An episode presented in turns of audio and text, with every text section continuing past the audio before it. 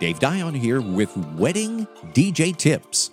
And today we're going to be talking about how to pick a wedding DJ. All right, let's see if some of these things are already on your checklist. First of all, do you want a full time wedding DJ? Or are you comfortable with somebody that does this part time or a hobbyist type? How about your DJ's experience level or quality of the voice you're going to be hearing that day over the speaker system? Your DJ's music knowledge is certainly something to consider. How about equipment? Does your wedding DJ use Yamaha, Bose speakers? What do they use for microphones? What kind of lights do they bring? Does your wedding DJ carry liability insurance? Now, this may separate the full timers from the uh, part timers.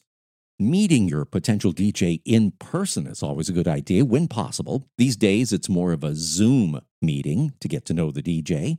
You'd want to make sure that your DJ has some online forms, the kind of thing that'll allow you to prepare a timeline, specific music, and names. I'd make sure to find a DJ that will arrive at least two plus hours prior to his contracted start time. In addition to being prepared and on time, I'd want a wedding DJ who also coordinates with the venue coordinator, your photographer and videographer, caterer, and other wedding vendors. And depending on where your wedding is, like an island or a mountaintop, you may want to check with your DJ to make sure that's the type of wedding they like to do. Does your potential wedding DJ have a plan B in place in case of inclement weather? So there you go. The DJ's experience, voice quality, music knowledge, equipment, whether or not they carry liability insurance, whether they're full time or part time.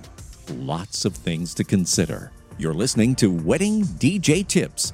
Today's podcast episode How to Pick a Wedding DJ. I'm Dave Dion.